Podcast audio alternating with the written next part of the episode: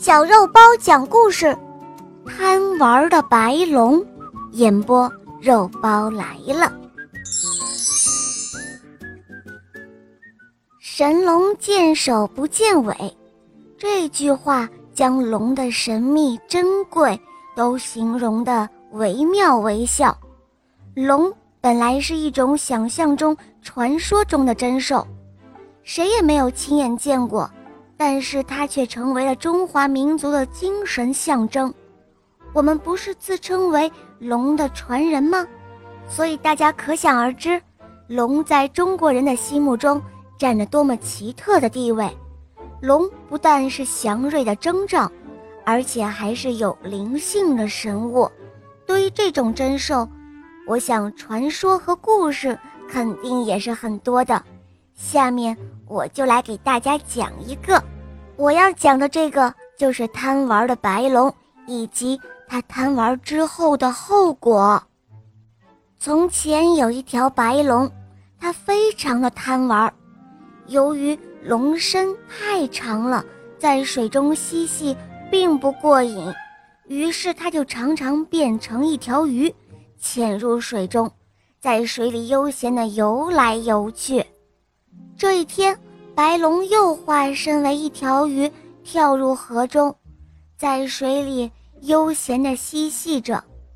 恰巧来了一个渔夫，看到这一条与众不同的鱼，就连忙拿起了箭，向它射了过去。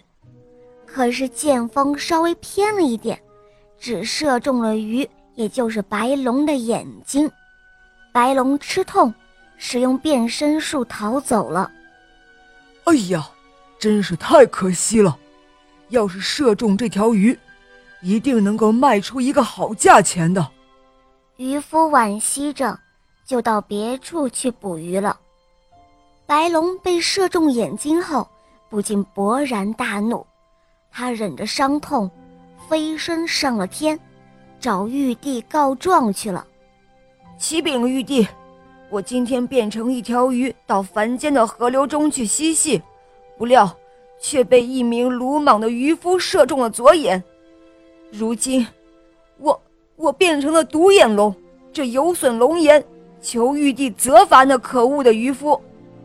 玉帝心平气和地听完了白龙的叙述后，反而责备白龙说：“射鱼本就是渔夫应当做的事情。”有什么好责罚的？是你自己要自贬身份，化龙为鱼，才会招致这无妄之灾。怎么能够怨恨别人呢？白龙听了玉帝的话，虽然内心仍然非常生气，但是玉帝既然如此裁决，他也不敢违抗玉帝的命令，私自去报仇，所以只好自认倒霉了。